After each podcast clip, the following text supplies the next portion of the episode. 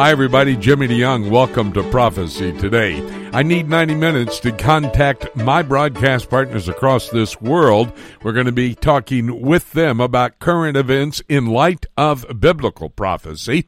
These current events seemingly setting the stage for Bible prophecy to be fulfilled. We're going to Ken Timmerman in a moment. He is in France right now and has just finished harvesting the olive grove, and he's got those olives all stacked up. He said a bumper crop just before we went on the air. I was talking to him. We'll find out how he's doing and get his insight into news in just a moment. I want to tell you that right after the broadcast, Judy and I will leave to drive down to Gadsden, Alabama, the Bellevue Baptist Church. Pastor Roger Graham there welcoming us to a one-day prophecy conference. Four services tomorrow, 9.30, 10.45, 5 o'clock for prophecy Q&A in the afternoon, and then the 6 o'clock evening service, the last of the prophecy studies. You need to come and join us. This is an unbelievable time in our world today when you need to understand God's plan for the future, and it's found in the many prophetic passages written by the ancient Jewish prophets. That's the Bellevue Baptist Church, Gadsden, Alabama. Hope to have you come study the prophetic word of God. How difficult, Ken, is it to harvest olives? Is it a, a tough job? Uh, well, it's not too hard unless you fall off a ladder. Uh, but uh, outside of that, it's a lot of fun when the weather's nice. When it rains and it gets cold, uh, it gets uh, spicier. Now, you didn't fall off the ladder, did you?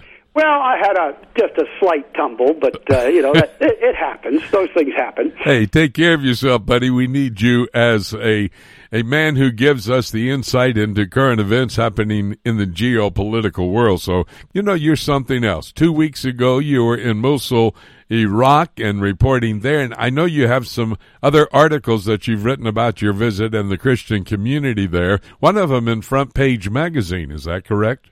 That's right. I did a, a rather lengthy, detailed assessment of the Nineveh Plain, different villages in the Nineveh Plain, so people could get an idea of what's happening there and, and how Christians are slowly beginning to return and, and the problems that they're having returning. They've got water, they've got electricity now, but they have security issues with both the Kurds and these Shabak militias. They are Iranian backed Shiite Muslim militias that oftentimes are harassing Christians in their own homeland, putting up the black flag of Islam, uh, a stark reminder of ISIS. There's very little difference, Jimmy, uh, if you're a Christian, when you see that black flag between the black flag of ISIS and the black flag of uh, Shia Muslim. They look almost identical. Be sure to go to my website, prophecytoday.com there on the home page, right in the center of the page, are top 10 news stories. One will be written by Ken on his visit to Mosul, Iraq. Well, let's uh, talk about Russia sending a warning to Israel. The Israelis say Russian military soldiers may cause provocative activities in Syria, and they're calling some of the Israelis hotheads. What do we know about that? Well, the Russians are still reeling from uh, the shoot down by Syrian air defense of one of their aircraft and the loss of 15 soldiers a couple of weeks ago. They're blaming Israel for that. Uh, the Israelis have not accepted responsibility. They say that they were out of Syrian airspace when that event took place. But since that time, Russia has brought in uh, much more sophisticated air defense systems. They're turning some of them over to the Syrians and and training those Syrian army air defense gunners. So they're warning the Israelis, look, don't uh, don't take any pot shots at the Syrians right now. Uh, don't go after their air defenses because our people are co-located with the Syrians. Basically, what this is is the Russians begging the Israelis to be very, very careful and not to go after the new air defense systems that they've given to the Syrian army. Look, we'll wait and see, see what the, the Israelis actually do. They've been more concerned, obviously, with Iranian targets in Syria than they have with Syrian targets. Yeah, and is this a break between the Israelis and the Russians or Israel and Syria? I don't think it's a break. The Israelis still have this hotline where they uh, call up the Russians just before they launch attacks into Syria. But the Russians are definitely, uh, you know, putting out these uh, very stark, very direct warnings to the Israelis, essentially moving up that red line that they are telling the Israelis not to cross. Ken, yesterday I got a uh, a Twitter from uh, POTUS, President of the United States Donald Trump, he made the statement that the United States was going to re implement the sanctions on Iran.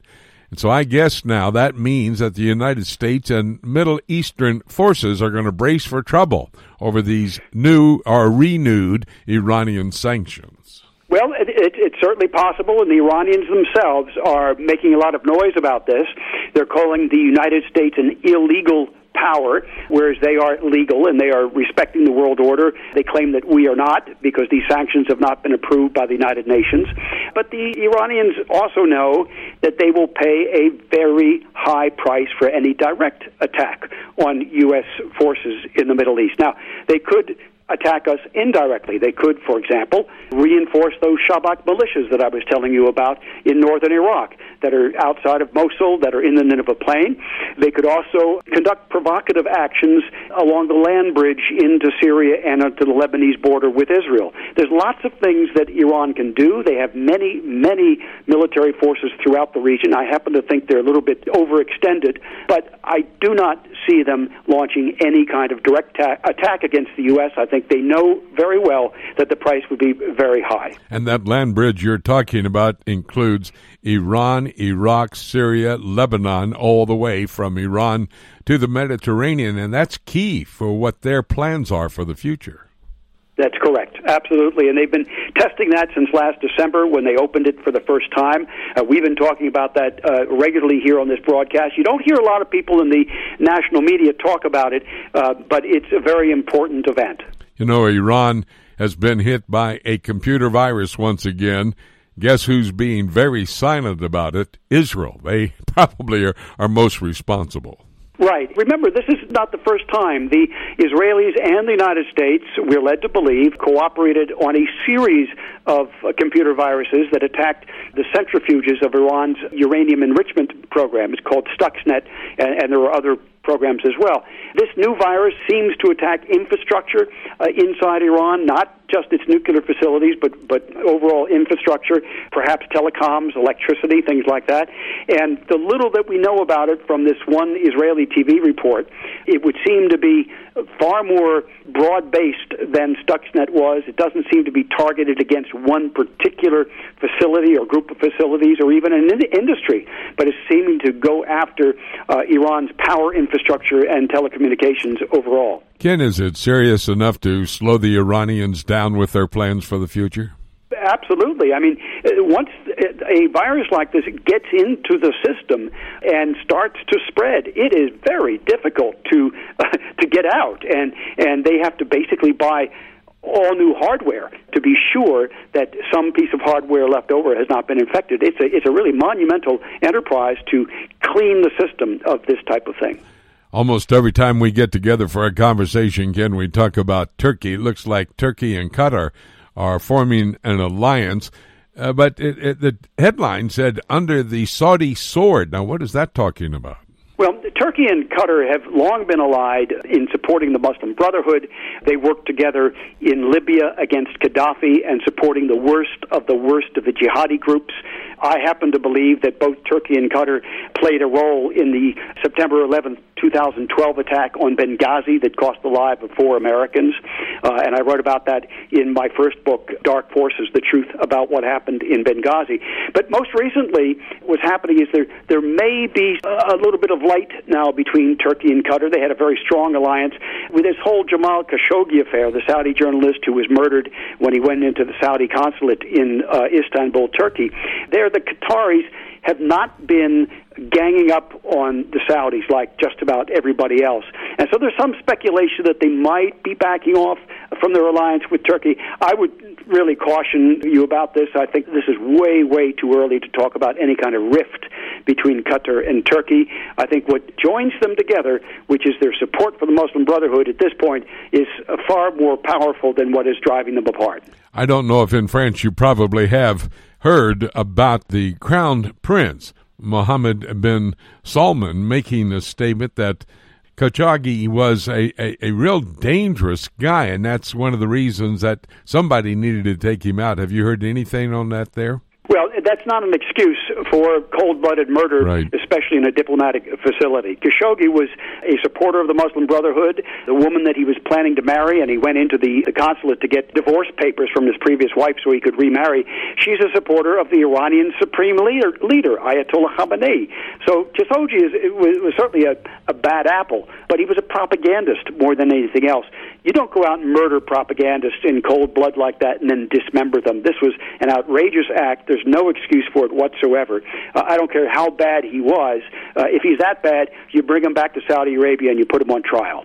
Yeah, and they also say that they can't find his body because that was put in chemicals to dissolve the body. I mean, that was just a dastardly act, however you look at it. It really was. And as I say, there's no excuse for it. What's really going to be telling in the coming weeks is whether uh, Mohammed bin Salman, the prince, is able to distance himself in a convincing manner from this uh, act, which seems to have been supported by the Saudi state, or as he would like us to believe, renegade elements within the Saudi state. And we'll stay on top of that story with Ken Timmerman. It's going to have an influence upon the complexion of the entire Middle East. We'll stay with Ken on this very important story. Well, Ken, I guess it's probably too late there in France to go out and harvest any more olives, but appreciate you taking a break to have a conversation with us, and we'll try to do that again next week also. Thanks so much, Jimmy. We'll be out in the morning to finish up, but uh, God bless and look forward to talking to you next week. And don't fall off that ladder, buddy. We're going to take a break, and when we come back, we're going to get a Middle East news update. David Dolan standing by. It's all ahead right here on Prophecy Today.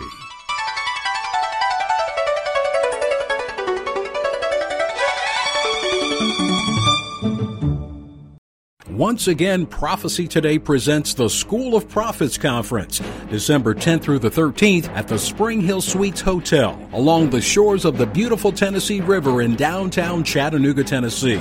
Join Dr. Jimmy DeYoung as he personally walks you through the Bible and helps you discover important prophetic passages from every book of the Old Testament. Dr. DeYoung will also look at the prophetic passages in the New Testament from the book of Acts right through the book of Jude. Dave James will present graphics and PowerPoint design with a special emphasis on teaching aids for pastors and Bible teachers. This course is great for pastors, teachers, secretaries, and IT professionals as you learn basic principles of graphic design, focusing on composition, color, typography, and imaging. These meetings are more intimate because they're smaller in nature. There will be time for Q&A with the teachers and fellowship with participants. For more information, call 423-821-3635.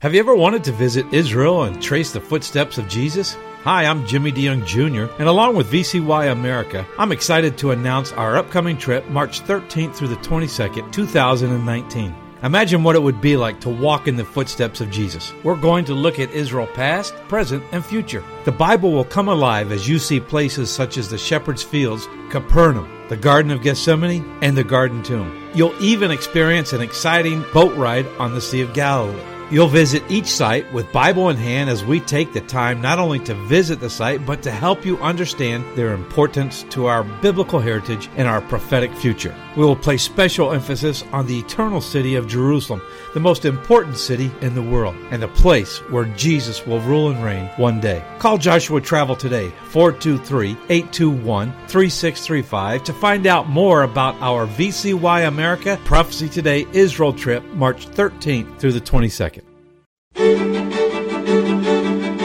Welcome back to Prophecy Today. Jimmy DeYoung here.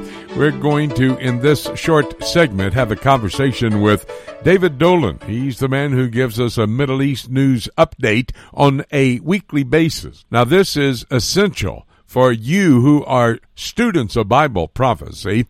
The main region of the world that we need to keep a focus on is the Middle East. That's why we need to have David alongside of us. We'll get to David in a moment. I want to remind you right after the broadcast, we go down to Gadsden, Alabama. We'll leave south here out of Chattanooga head down to the Bellevue Baptist Church in Gadsden. Pastor Roger Graham is the pastor that's invited us for a one-day prophecy conference. Four services on Sunday, 9:30, 10:45 and then at 5 p.m. a prophecy Q&A and at 6 p.m. that's the Bellevue Baptist Church looking forward to having you come and join us there in Gadsden for the purpose of studying the prophetic word of God. Now, as promised, let's go to David Dolan. Uh, David, let me talk to you about Russia giving a warning to Israel that if they make any provocative moves in the airspace or with airstrikes in Syria, they may have to face the Russian military. Pretty strong language for the Russians to the Israelis, isn't it? Very much so, Jimmy. That was a senior Russian general who made that comment on Tuesday. He said that hotheads should not resume any operations in Syria, meaning, of course, Israel. He said any provocative actions, as he called it, on Syrian territory would be met by a Russian response. So that is a very, very serious statement. But Jimmy, it comes after Israel's army spokesman last weekend said that the 34 rockets that were fired from the Gaza Strip in just a 12 hour period on Friday and Saturday came at the orders of the Iranian leader in Syria, General Soleimani, that he ordered his forces, his allied Islamic Jihad forces in the Gaza Strip to open fire. And Israel said at the time, the army spokesman talked about this, as did the prime minister later on, and they said, we will indeed respond. And in fact, in an off the record interview that Prime Minister Netanyahu gave, he hinted that operations are continuing. Maybe not major airstrikes, but he said, we are still on the ground doing things in Syria that we can't talk about. He said, we haven't given up that game. So basically, this boils down to what we've seen before, Jimmy, that the Israelis fear that any action in Gaza will be met by a response not just from Gaza, but from Iranian forces in Lebanon and in Syria, and maybe from Iran itself, which is why, in his off the record interview, the Prime Minister said that basically he is going to continue to push the peace process forward. He's going to continue to support the efforts by Qatar and Egypt and others to bring an end to the violence from the Gaza Strip and not launch a military operation at this time, mainly because it would lead to a much larger war. They're pretty sure of that, and he wants to avoid that at this time. So it's a very, very serious situation. The Egyptians were again in the Gaza Strip on Thursday, Egyptian leaders trying to continue these mediation efforts, and they said they had an agreement that there would be no trouble this Friday. Well, yesterday there was again rioting in five places along the borders. More incendiary devices were sent into Israeli territory. In fact, one on the day before on Thursday landed in a kindergarten while the children were there. The teacher went out and found it. She found that there was a incendiary bomb attached to it, a device meant to explode and obviously maim or kill. So she called the officials and got the children away from it as much as she could. The same day, a senior political leader in the Israeli political leader in the area, the head of the regional council, drove over one of these balloons that had fallen down onto the road, and it was no longer on fire. But what happened is his tires set off the explosive device, hmm. and his car was burnt, destroyed. He got out of it before he was hurt. But again, the violence is continuing while the peace efforts continue. But Jimmy, it's that Russian threat from the north with Iran that is the main thing on the prime minister's mind, the main thing on Israeli minds. Jimmy, we have a news report from an Israeli outlet that says that Israeli jets are actually right now quietly, secretly taking part. Well, I'm talking about it, and they are too, but in Western military exercises taking part in Ukraine. Now, that's significant because Ukraine possesses the S 300 anti missile system that Russia has just provided to the Syrians, and that general said this week that they are in the process of training Syrian forces how to operate it. Up till now, Iranian forces have been involved, we've been hearing. But the Israeli jets would therefore, in Ukraine, be able to test their actions, their responses against this S 300 So that is presumably being fired at them. Of course, mock without explosives, one would think. But in every other way, it's exactly like they would be facing in Syria if they go back in in a major way with their military forces. So all this going on, Jimmy, and stuff going on in Iran, it's a very, very hot situation. Reports from Iran that the a virus was introduced again into their software and their military similar to the Stuxnet virus of a few years ago that Israel was deemed to be mainly behind with U.S. support. Uh, this has supposedly done some crippling damage. So war efforts, as it were, continue uh, while peace talks continue over Gaza, but the violence again also continuing. And the prime minister said in that interview, Jimmy, that you know we're not so sure a peace deal will work because even if we agree to one with Hamas, we still have Islamic Jihad there they are under the direct control of Iran and apparently do not want to see an end to the holy war. And again, if Iran wants to trigger a major war from the Gaza Strip, is where it would probably start with Hezbollah and others responding after that. Interesting report, David, that you just gave us about Iran hit by a computer virus once again.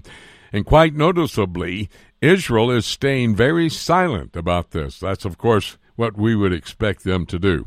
Let me get back to the situation in the Gaza and the entire situation across the Palestinian areas that uh, the Palestinian people somewhat control there in Israel.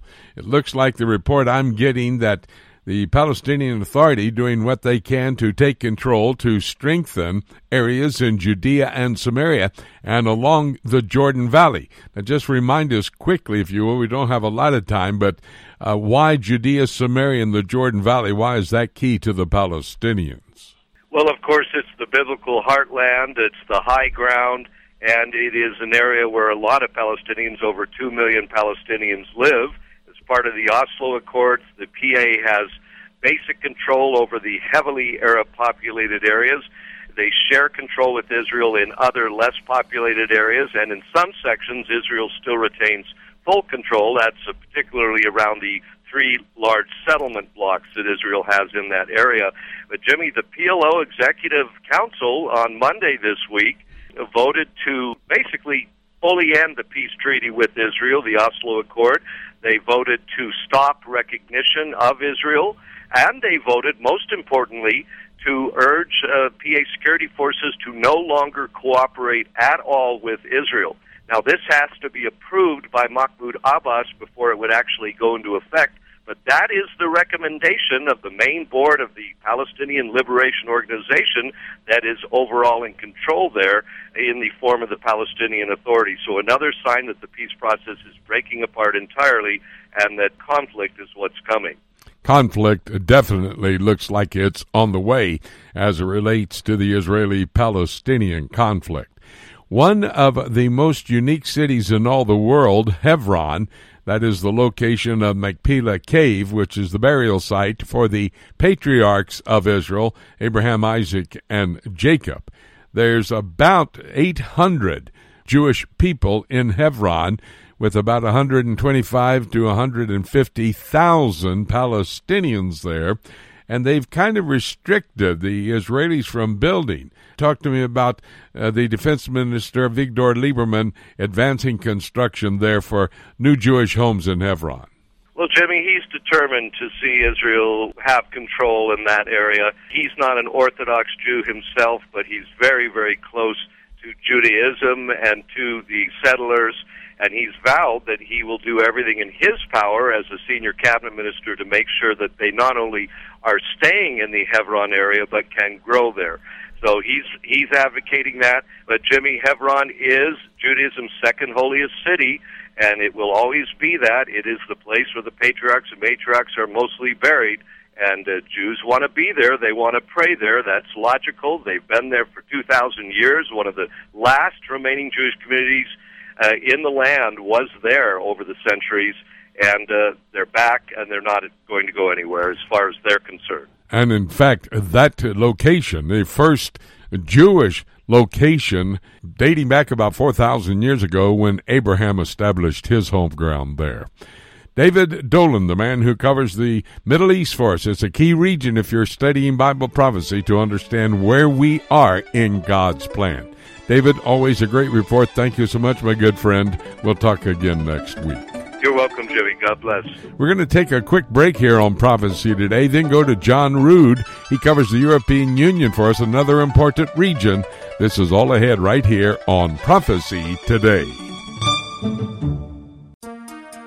The book of Revelation is God's final word to man and the timeline of the last days revealed to the Christians. This symbolism filled example of apocalyptic literature can be difficult to understand, especially when simply reading it from beginning to end. Dr. Jimmy DeYoung's latest book, Revelation, A Chronology, takes a walk through the prophetic book of Revelation in the order that the events will take place, chronologically, sharing insights into its true meaning and doing so in an easy to understand and practical way. If you have difficulty understanding the book of Revelation, get your copy of Revelation, A Chronology, and let Dr. Jimmy DeYoung aid you in your understanding of this profound end times prophecy book that God has preserved in His scriptures for for Christians in the last days. To order your copy of Jimmy DeYoung's Revelation, a chronology, call us toll free at 877 674 3298 or visit our website at prophecytoday.com. Hi, everybody. Welcome back to Prophecy Today Weekend. I'm Jimmy DeYoung. So glad you could continue along with us, continuing to talk with our broadcast partners. For example, we have John Rood standing by. He's got a European Union update for us. And then I'm going to bring to these microphones Brannon Howse. He has his own national radio broadcast, and in fact, I'm one of his broadcast partners every Friday we get together and I give a Middle East news update to him and then we go to prophecy Q&A on his broadcast. Well, he has a brand new movie out. It's entitled Sabotage and I want you to hear all about it, some of the insight we can give you into the movie, how to get a copy of it, etc. After we finish with John, we go to Brannon Howse and then Jim Jr. has some prophecy questions for us from our listeners. That's this half hour. We've got a third one, and you'll be able to get all the information you need looking at current events if you stay for all three. Right after the broadcast, Judy and I leave. We go over to Gadsden, Alabama, the Bellevue Baptist Church there. Roger Graham is the pastor.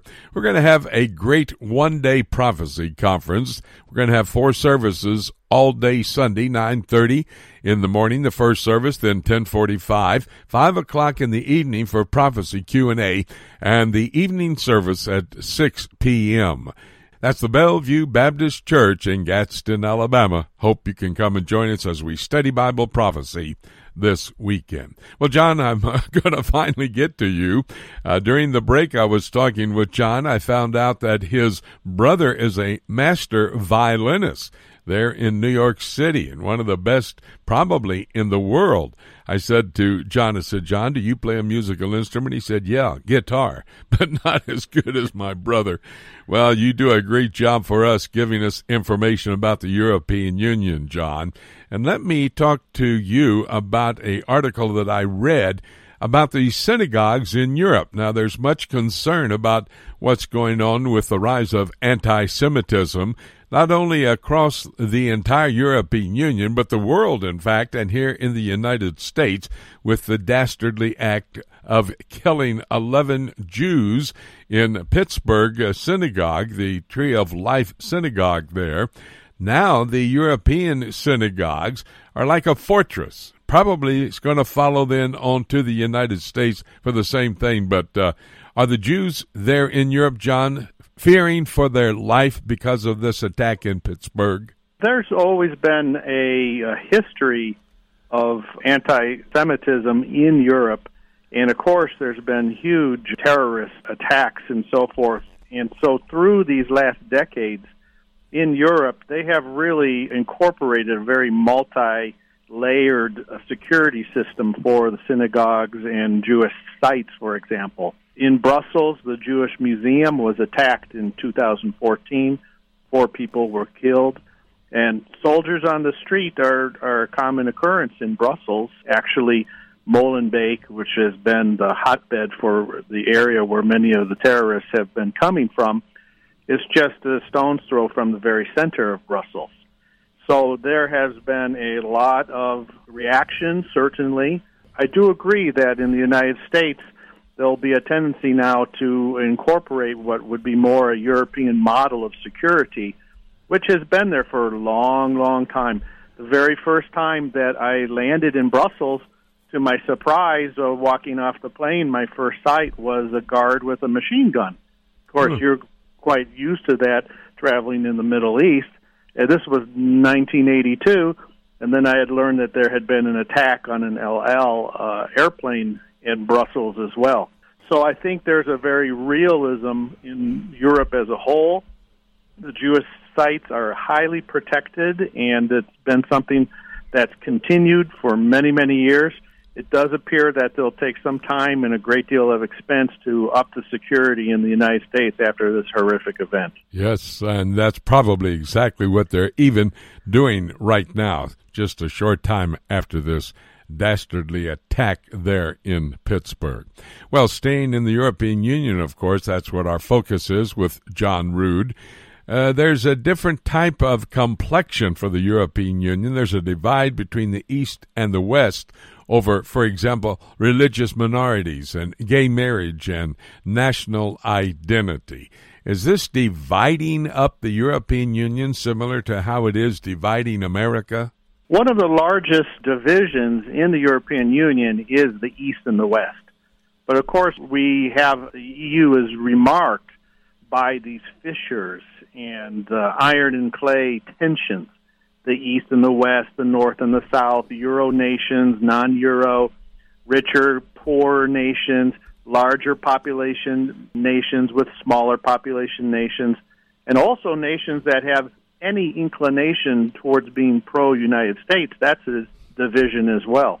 Uh, East and the West is probably one of the most pronounced divisions at, at this particular time. Yes, they have taken a much more conservative view. They perceive themselves in the Eastern countries and Central Europe to that Christianity can be an identity for their nation. When it comes to issues like same sex marriage, most the majorities of all the Western European countries are in favor, while the majorities of all the Central and Eastern European countries are opposing. And then as well, most this is probably the most startling look at the subject that 20 of 24 European Union countries that were surveyed, they identify as Christian the majority mm-hmm. more than anything else. Mm-hmm. And this this is very important. In Belgium, I was wondering how to reach people, and I I believe it was a, a inspired idea to actually write a tract, a gospel tract I called "Make a Decision for Jesus Christ," because I thought to myself, are these people for or against Jesus? If I asked them, if I took a poll, they would say for. That's what this has uh, as well fortified here. And yet, even though they believe in Jesus, they have not made a decision. So. I believe that was a good inroad, and that particular track ended up being uh, more than a quarter million that were printed. Wow. It's very simple. You can put them into the mailboxes in Europe. Mm-hmm. You don't even have to put a stamp. Yeah, we did that in Israel as well because everybody has a post office box. They don't deliver the mail in Israel. So we just went to the central post office and asked them to put in each and every one of the post office boxes a track in Hebrew. Well, Fantastic. Yeah, it's a great way to get the gospel out. Praise the Lord. Let the government pay for the delivery of the track. That's good. I understand that Angela Merkel has made a decision. She's not going to run for the next election. She'll finish out this term and then not run for reelection. I'm just wondering, her decision on immigration a couple of years ago did that spark this crisis uh, that has sealed her fate as far as being a European leader? And is it going to be a, a person missed because of what has happened? Angela Merkel has now officially recognized that she will not run in the, the next elections, 2021, nor be the head of her party.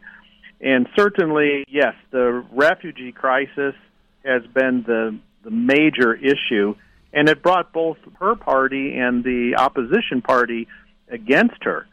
And so, probably one of the biggest questions is how will this affect the balance in Europe, which, you know, is sort of on a precipice at all times? Who will be her successor?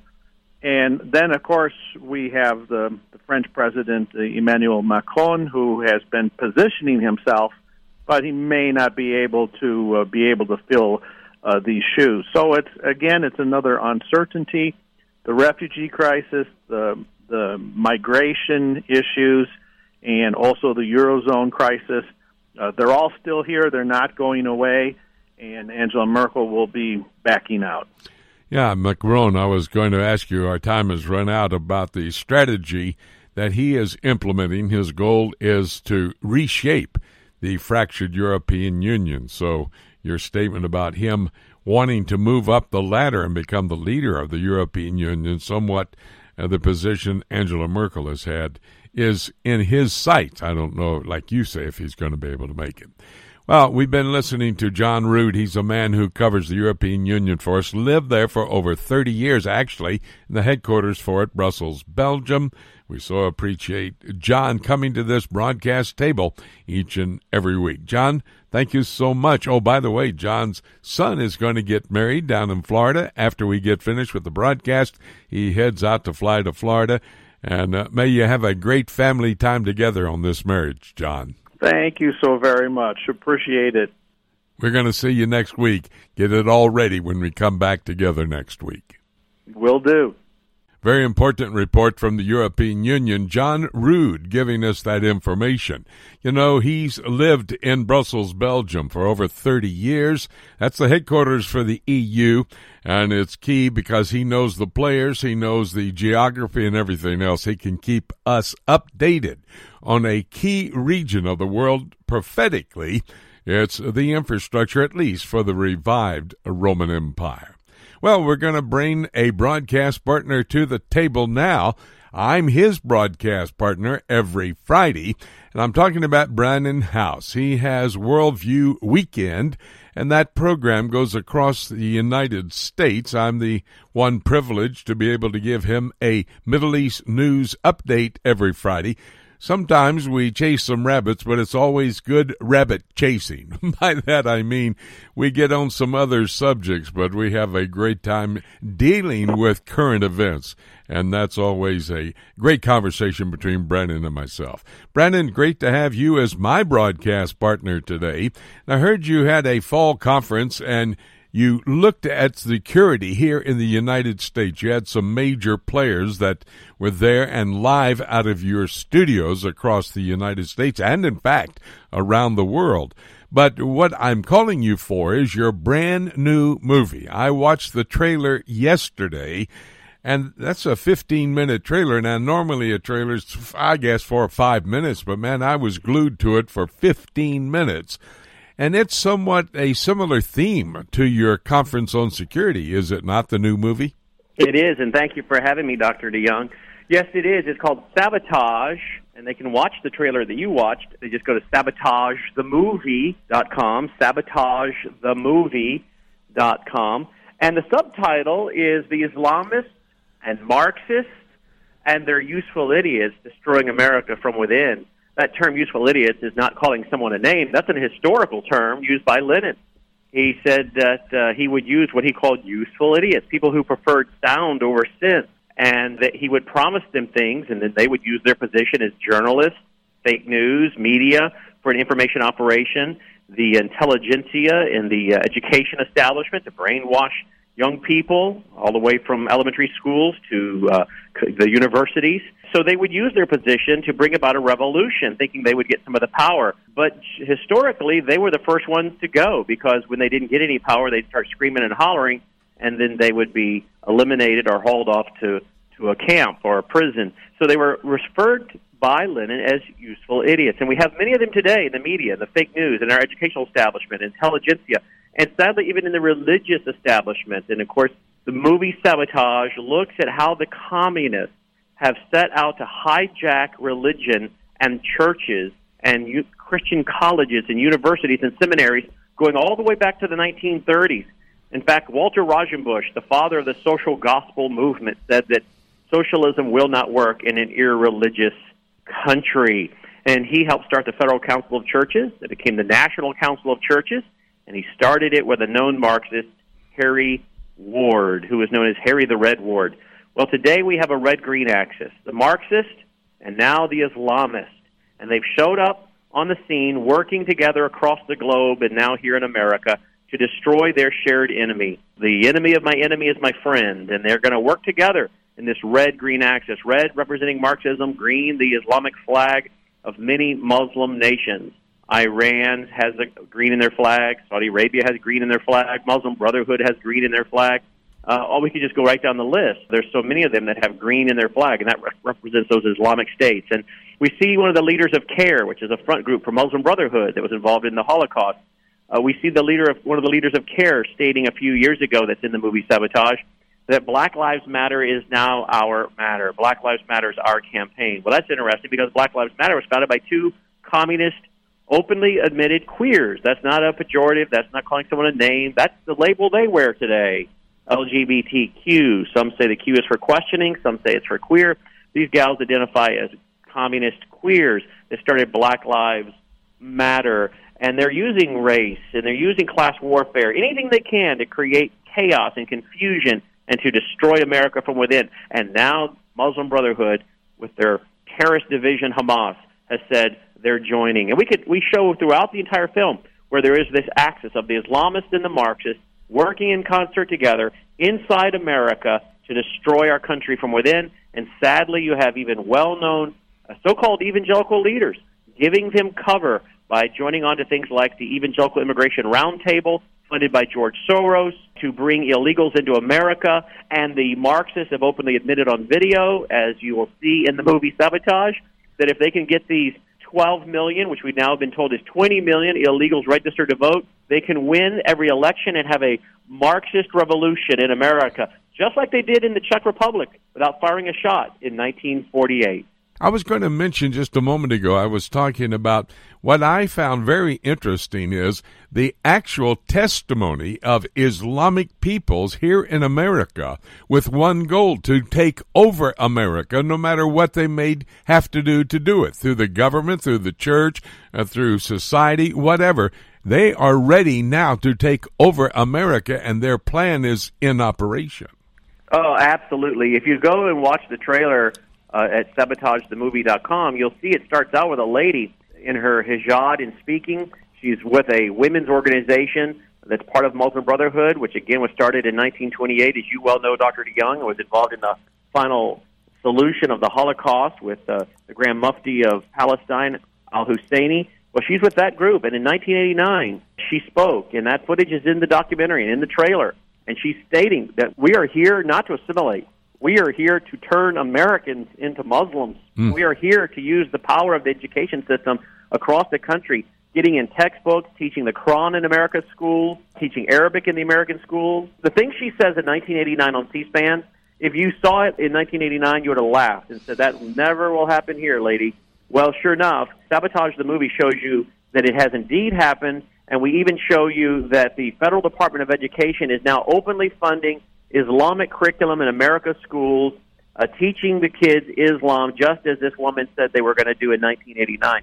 So many of the things they predicted have come true. We show it in the film, which is part of the whole uh, premise of the film in one of the sections, and it's broken into multiple chapters. So we deal with information operation, propaganda war, how the fake news media has portrayed the issues, distorted them. Uh, we show how they've done this for years, how they did this with Vietnam, thanks to people like Morley Safer, Walter Cronkite. They totally lied to the American people. They distorted what the troops were doing over there. They made it like they were just over there burning down the innocent huts of villagers when they were really fighting the communists, and the communists were taking up residence in these huts and shooting from there and digging in trenches and spider holes and punji pits.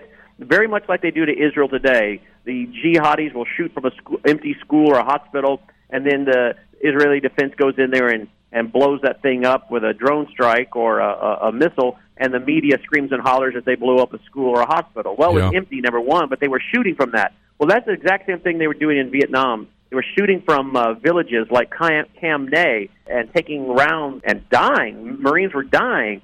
And yet Morley Safer walks in in 1965, August 65, and declares that this is Vietnam in miniature, just raise, burning down and razing the, the homes of innocent villagers. That's a total 100% lie. And that's the information operation that's going on today. And the way we lost the Vietnam War was through an information operation. And the communists spent over a billion dollars, admitted by a former high ranking military officer in the USSR who defected.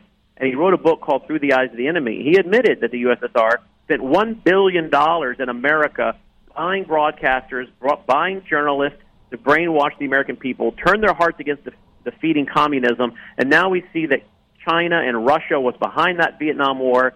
They treat us like a paper tiger. They walk all over us. And what are we doing now with Islam? Same thing. Yeah. The fact that these people can boast like they're boasting about taking over shows that we are moving to the upper house of Islam. They are moving from the lower house to the upper house, and they are now going from uh, Sharia defense to Sharia implementation. And America can kiss goodbye their freedoms if this isn't stopped quickly. Well, I just need to help everybody realize we can't review a six hour film in about 13 minutes, so we're just barely touching the the hem of the garment as we think about this film. Tell us that uh, address one more time before I let you go. SabotageTheMovie.com sabotagethemovie.com. Brannon, uh, best of luck in the sales on this, but this is not really a luck situation because you've labored hard at putting this together for the purpose of informing, especially the body of Christ, but Americans as well, on this very, very provocative issue. Thank you, my good friend. Hey, we'll see you next on the radio and your broadcast. Thank you, sir. Right now, we're going to have Jim Jr. come to the broadcast table. He's got some questions from the audience of Prophecy Today weekend. They have a prophecy question I'm going to endeavor to answer from God's Word. Nancy sends in a question. She says, How can Adam, and this is probably in reference to your statements about the Temple Mount, how can Adam have been created on the Temple Mount and the center of the Garden of Eden be there too? The Bible said Adam was created and then placed to the east in Eden. It seems he may have been created on the Temple Mount, but then moved to the Garden of Eden in the plains of Shinar, but cannot have been created there and it be the center of the garden too. Well, Nancy, I have a question for you. You're telling me that I don't know where the Garden of Eden is and where Adam was created according to the Word of God. But then you make a statement in your question. It seems that he may have been created on the Temple Mount, but uh, then moved to the Garden of Eden in the plains of Shinar.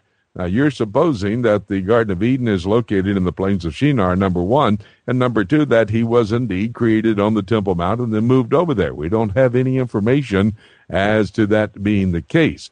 You said the Bible says something. You said the Bible said Adam was created and then placed to the east of Eden. Well, let me read from the scriptures exactly what the Bible does say. I'm reading from Genesis chapter 2 and verse 8. And the Lord God planted a garden, and in the King James Bible, which I have in my hand, says eastward in Eden. Now, I was confused when I read that verse because in order to understand from where eastward would be to Eden, I have to have a source of a starting point, and I don't have a starting point there. So I went to Strong's Concordance and I found out the word in Hebrew, gadim, not only means eastward, in fact, that is one of its translations, but most of the time, that word gadim is translated before time or aforetime. And so then I went back and read the verse like this And the Lord God planted a garden before in Eden, and there he put the man whom he had formed. Well, when did the Lord create the Garden of Eden? It was on the third day of creation. When you go back to Genesis chapter 1, which records the six days of creation, starting in verse 9, you see, And the Lord God said, Let the waters under the heaven be gathered together into one place, and let the dry land appear. And it was so. And God planted, or called the dry land earth, and he gathered together of the waters and called them seas, and God saw that it was good. Verse 11 of Genesis chapter 1, the record of the third day of creation. And God said, Let the earth bring forth grass, the herb yielding seed, and the fruit tree yielding fruit after his kind, whose seed is in itself upon the earth, and it was so. God created the Garden of Eden on the third day of creation. Chapter 2 would be further details as it relates to chapter 1. You see, having chapter 1, creation of man, chapter 2, the details are the information which is additional help to understanding chapter 1, chapter 3, the fall of man. And that would be the first three chapters. We can go through the first 12 chapters of Genesis. I'll not do it because of time today. Uh, but he created on the third day the Garden of Eden, and then on the sixth day, which is what chapter 2 tells us, he created man and he placed him in the Garden of Eden that was already there, not eastward of the Temple Mount. It doesn't say anything about the Temple Mount. Judaism and all the scholarship in Orthodox Judaism says that that stone underneath that gold dome building, the Dome of the Rock, is the foundation stone. That's the location where Adam cre- was created by God, actually by Jesus Christ. Colossians 1.16 says, by him, by Jesus Christ, were all things created. So Temple Mount is the center of the Garden of Eden. And I think that it is very important that we study the Word, but understand what the Word of God is saying to us. By the way, you're saying then, if I understand your question there, Nancy, that the Garden of Eden it would be in the plains of Shinar. Well, that's the location of Babylon. That will be the headquarters for the Antichrist in the last three and a half years of the tribulation period.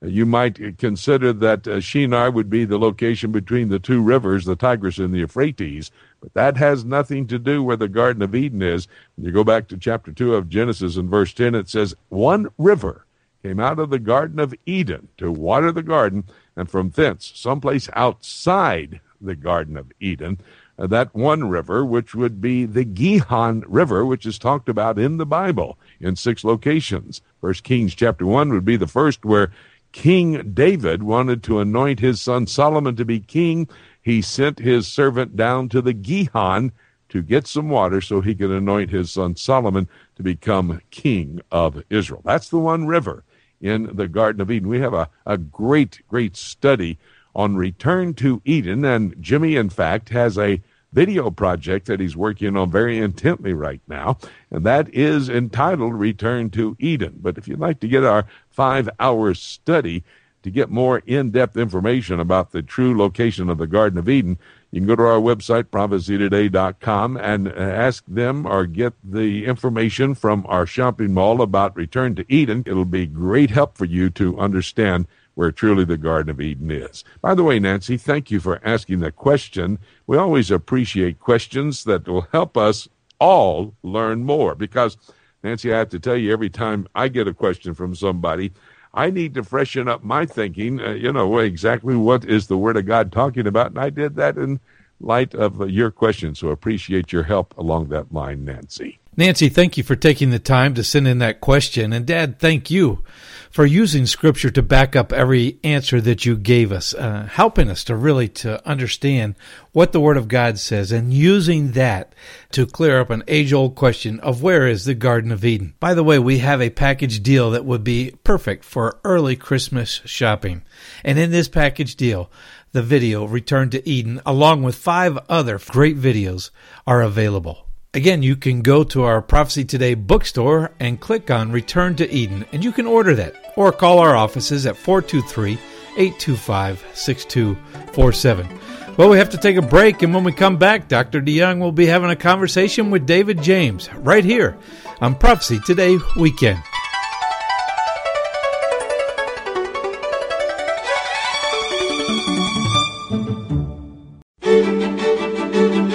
Hi, everybody. Welcome back to Prophecy Today. This is the last of the three half hours that I need each week, 90 minutes in total, to help you understand current events in light of biblical prophecy. One more broadcast partner, David James. By the way, he is in Israel and he's leading our tour over there. In a moment, David and I will talk about a very interesting report coming out about the Jewish people and the state of Israel. Keep the dial set right where it is. I'd like to invite you to go to my website, prophecytoday.com. There you'll find my poll question. It's on the home page on the left hand column. If you'll scroll down, you'll find it near the bottom. And here's the poll question. Love to have your answer to it. The question do you believe that the Islamic world wants to take over the government of the United States as a part of the Islamic dominion of this world? And will they do it before the prophetic scenario that is found in Ezekiel 38, Psalm 83, and Daniel chapter 11 is actually fulfilled? Now, that's the poll question. Go to my website, prophecytoday.com. You'll find the poll question there. We'd love to have you answer that poll question. It gives us information that we want to follow up with on our broadcasting planning so we'll know what to teach as it relates to the end time scenario that is found in God's Word.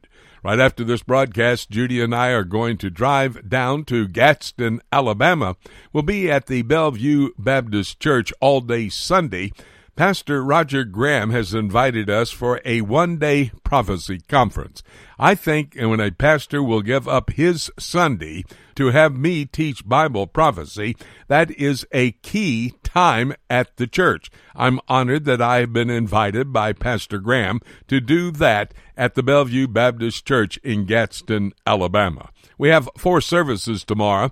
We begin at 9:30 in the morning, then 10:45 Stop for lunch, and at five o'clock we have a prophecy Q and A session. And my teaching, my last teaching, will take place beginning at six p.m. Come and join us as we study Bible prophecy. It's a key time in history today to understand God's plan for the future. That's the Bellevue Baptist Church, Gadsden, Alabama. Also, want to remind you of our School of Prophets that's coming up the second week of the month of December 11, 12, and 13 you know what? We're going to do something a bit different this time. We're going to have some of our students, one of them has already received his doctorate, the other two are candidates for their doctorate, and they are going to be giving us some of the insight into their studies over the years. You don't want to miss that. It's a part of a program for our School of Prophets, and I'm going to be teaching through 22 books of the Bible, and I'm going to show you prophecy in each of those books. And when we finish this course, you'll see prophecy in all 66 books of the Bible. You can find information about the School of Prophets conference. It's at my website, prophecytoday.com. We now bring to these microphones David James. It's that time in the broadcast and this part of the week for us to have a conversation with David James. We look at issues that confront the Christians, the body of Christ, to understand how we should approach looking at the rest of the world. It's developing a world view we're going to be talking about a study by Israeli scientists which seems to affirm that gender is deeply rooted in biology. Now, this past Sunday, David, the Israeli Times cited a study by a group of Israeli scientists into gender differences and connected the results of the study to transgender issues. Talk to us about that article.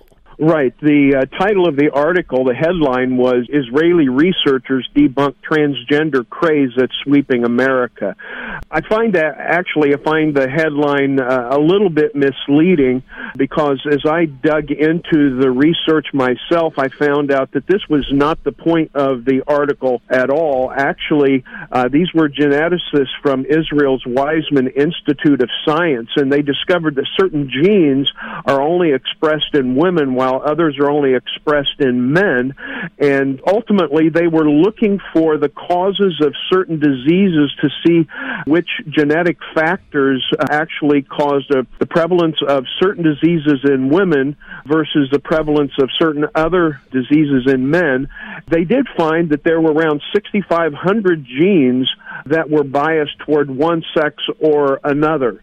So it is important research, but you know I find it a little bit unfortunate that both CBN and Israel Today chose to take it in a direction that wasn't really the intention of the scientists. Well, even though the purpose of the research by the Weizmann Institute wasn't actually to debunk the transgender issue, would you not say there are some very important conclusions and implications that are relevant to the discussion of gender identity? Well, I would say definitely that there are. And so, even though, as you said, this wasn't the purpose of the scientists, uh, there are things that we need to understand and things that wouldn't be surprising. You know, there are those who claim to be transgender, say that they are a woman trapped in a man's body or a, or a man trapped in a woman's body. However, one of the things that we know, and this study would support the idea, that gender isn't rooted solely in the mind. It's deeply rooted in both the mind and the body, and the mind and the body are inseparably connected with the even the biochemical processes of our brains and the various aspects of physiology and biology that have to do with our, our conscience and many other things. And I think we could even go beyond this to say that God has actually matched our physiology, our physical bodies, to the gender of our soul. You know, we aren't simply a spirit that has a body, but uh, the Bible makes it very clear that we are living souls and that we have material and immaterial aspects. And we don't know the mechanics of how the material and immaterial are connected together. But I think by God's design, as I said, our physiology is matched to the gender of our soul. And that comes into being the moment that we are conceived. And of course, this is what we would expect because in the scriptures, we find that God created the animals in pairs with just two genders, and He also created humans in the same way.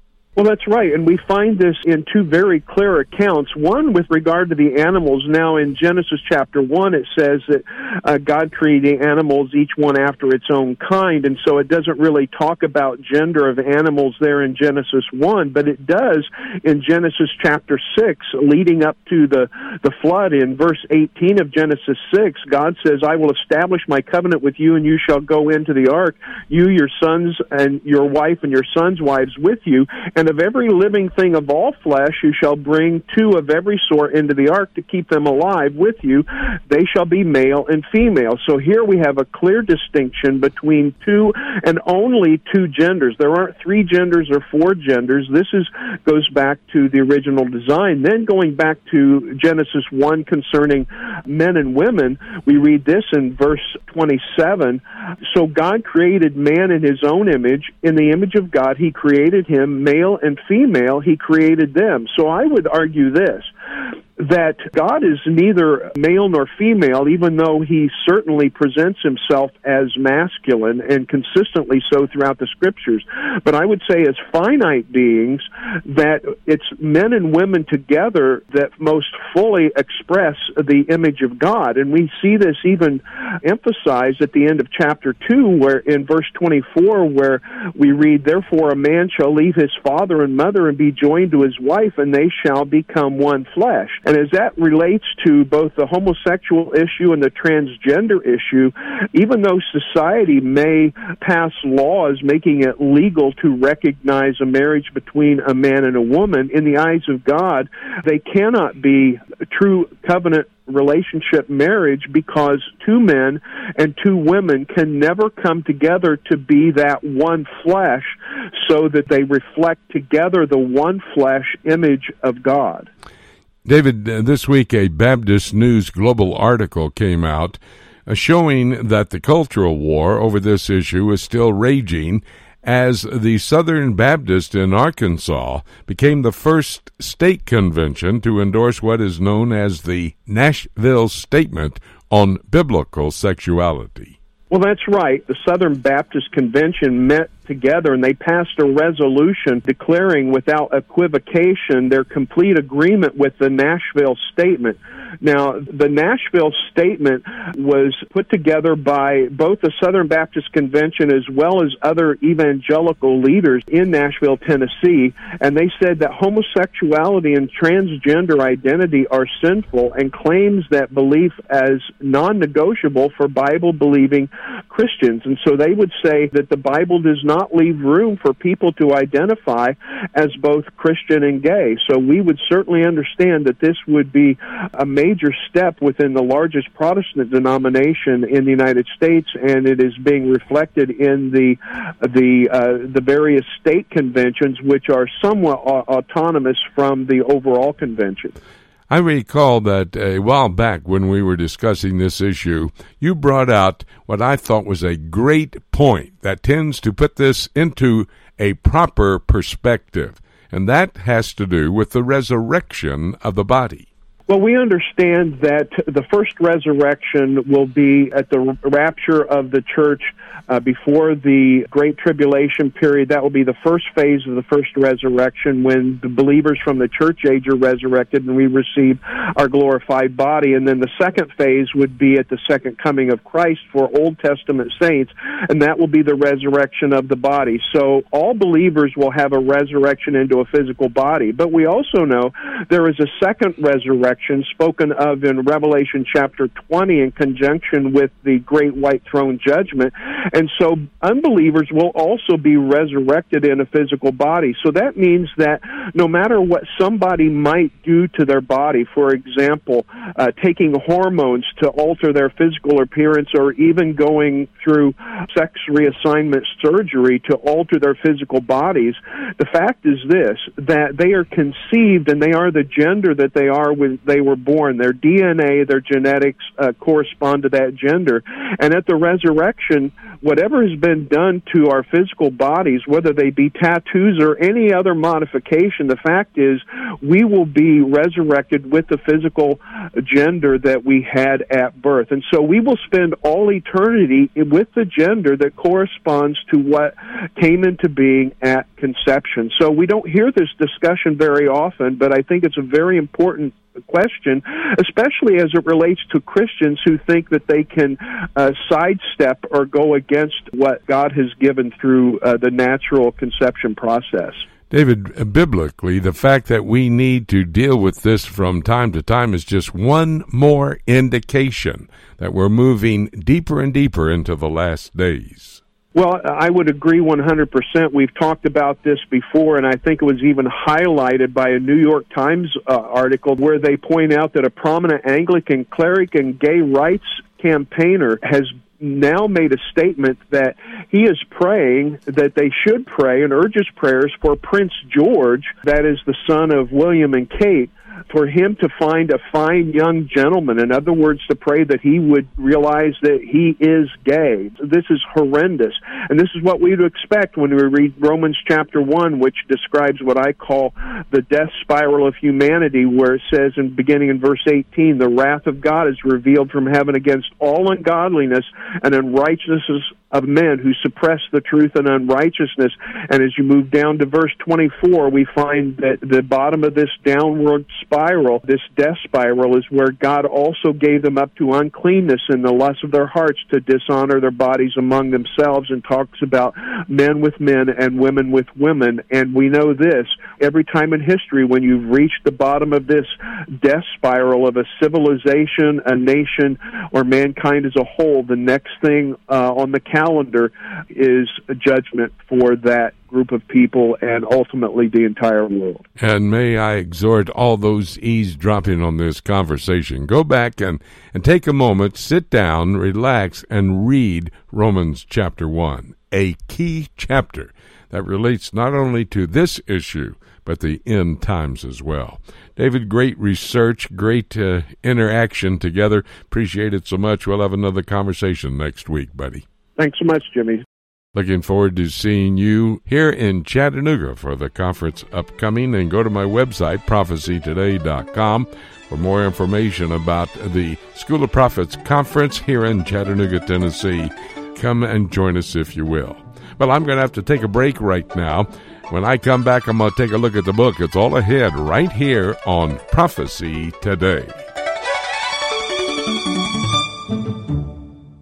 Once again, Prophecy Today presents the School of Prophets Conference, December 10th through the 13th at the Spring Hill Suites Hotel, along the shores of the beautiful Tennessee River in downtown Chattanooga, Tennessee. Join Dr. Jimmy DeYoung as he personally walks you through the Bible and helps you discover important prophetic passages from every book of the Old Testament. Dr. DeYoung will also look at the prophetic passages in the New Testament from the book of Acts right through the book of Jude. Dave James will present graphics and PowerPoint design with a special emphasis on teaching aids for pastors and Bible teachers. This course is great for pastors, teachers, secretaries, and IT professionals as you learn basic principles of graphic design, focusing on composition, color, typography, and imaging. These meetings are more intimate because they're smaller in nature. There will be time for Q&A with the teachers and fellowship with participants. For more information, call 423-821-3635.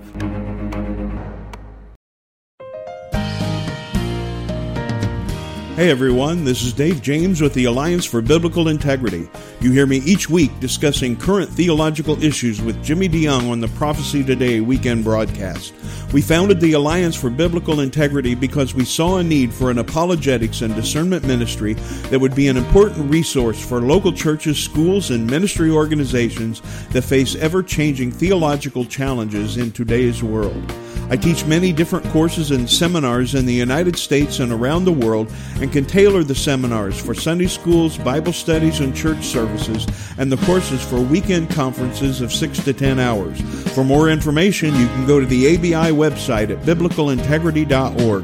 That's one word, biblicalintegrity.org, and click on Courses and Seminars on the main menu. You can also contact me personally through the contact page on the ABI website. I look forward to hearing from you.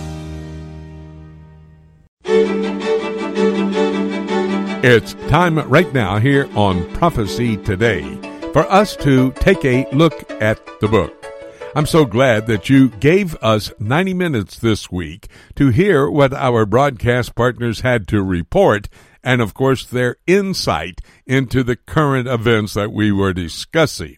They're happening in this world today, and they are evidence that the prophetic scenario for the future is coming into place quickly, and that prophecy is about to be fulfilled. Thus, it is a must that you are knowledgeable of the events that fit into this prophetic scenario unfolding, coming better into focus in our world, so that you'll be able to understand the times in which we are living.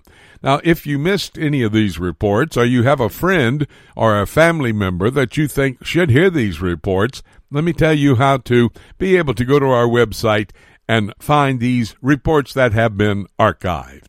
Our website address, prophecytoday.com, and then when you get on my website, go to PTRN, Prophecy Today Radio Network. There you'll be able to listen to any and all of my broadcast partners' reports for today.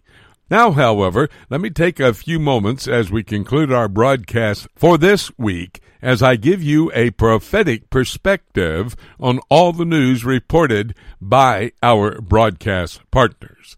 Ken Timmerman was in southern France, and we talked about Russia warning Israel not to provoke Syria. How ironic is that? It looks like Syria, Iran, and in fact Russia are provoking Israel. It's the Jewish state that will be the focus of an alignment of nations which will come against this state and try to destroy it.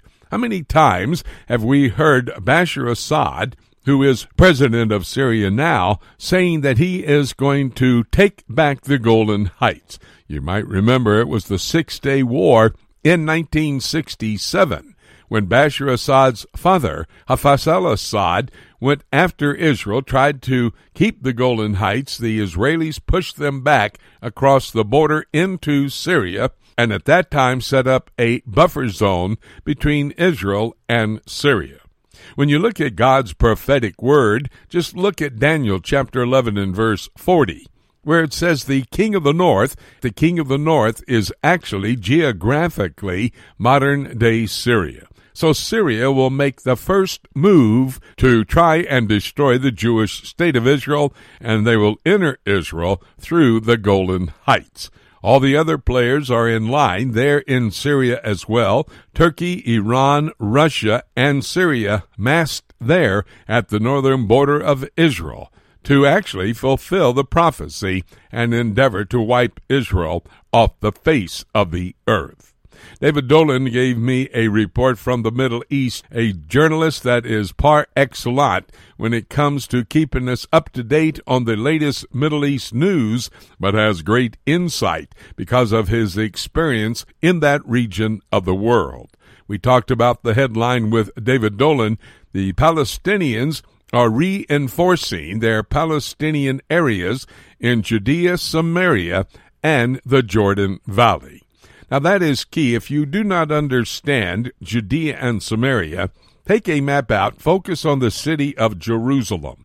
Everything that is south of Jerusalem, that is Judea. Everything north of Jerusalem would be Samaria. Now, that's their biblical name. We often hear it referred to as the West Bank. That's not the West Bank of Israel. That's the eastern side of the Jewish state. It's the West Bank for Jordan. But the Palestinians control that center part, the belly part of the state of Israel. Hamas is located in the Gaza Strip, that would be in Judea. And of course, the other faction of the Palestinian Authority, that would be Fatah, headed up by Mahmoud Abbas. He's headquartered in Ramallah, which is in Samaria as it relates to the biblical terminology. For these areas, the Palestinian people actually say that it is the occupied territories that the Israelis have been occupying for a number of years.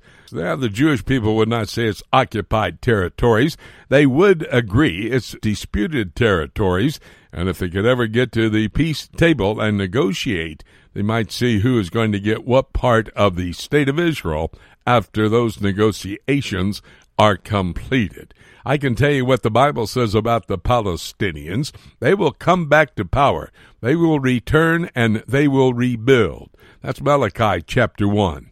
Ezekiel chapter 35 talks about them coming into the land. They're referred to there as people living in Mount Seir. Now, that's the lower third of modern day Jordan. That's the location where Petra is, and that's where the Palestinians, Edomites of biblical times, went to occupy the area when the Lord sent the Palestinian people, the Edomites, the descendants of Esau, out of the promised land into southern Jordan to Petra. You can understand when you read the prophetic passages of God's Word how this is all coming together. The little book of Obadiah concludes this entire scenario for the destruction of the Palestinian people as if they have never been. John Rood joined us at the broadcast table with his European Union update. He talked about the synagogues in the European Union which have become fortresses. They're fighting the anti Semites, which is growing by leaps and bounds on a daily basis in Europe, but they are leading the way in preparing to protect themselves from what will ultimately become a second Holocaust, which is recorded and foretold in Zechariah chapter 13 and verse 8 when it is referring to the time during the tribulation when two out of every three Jews will be killed. Brannon Howse joined us, his new movie entitled Sabotage, and it's an effort by the Islamists to take over the world and, in particular, the United States. If you re listen to that, you'll get the location where you can go watch their trailer and order this six hour movie our son Jim at the broadcast table with questions from our listeners. And if you have a question you'd like to have us answer, send it to Jim Jr. at prophecytoday.com. All of these reports given by our broadcast partners on this program today is actually evidence that God's prophetic plan is getting closer and closer to fulfillment. But let me remind you before any of these prophecies are fulfilled, the rapture of the church will take place. That's the next prophecy to be fulfilled. And that rapture could actually happen at any moment. And having said that, nothing left for me to say, except let's keep looking up until. Thank you so much for joining us today. This is Jay Johnson inviting you to join us again next week for more of Prophecy Today.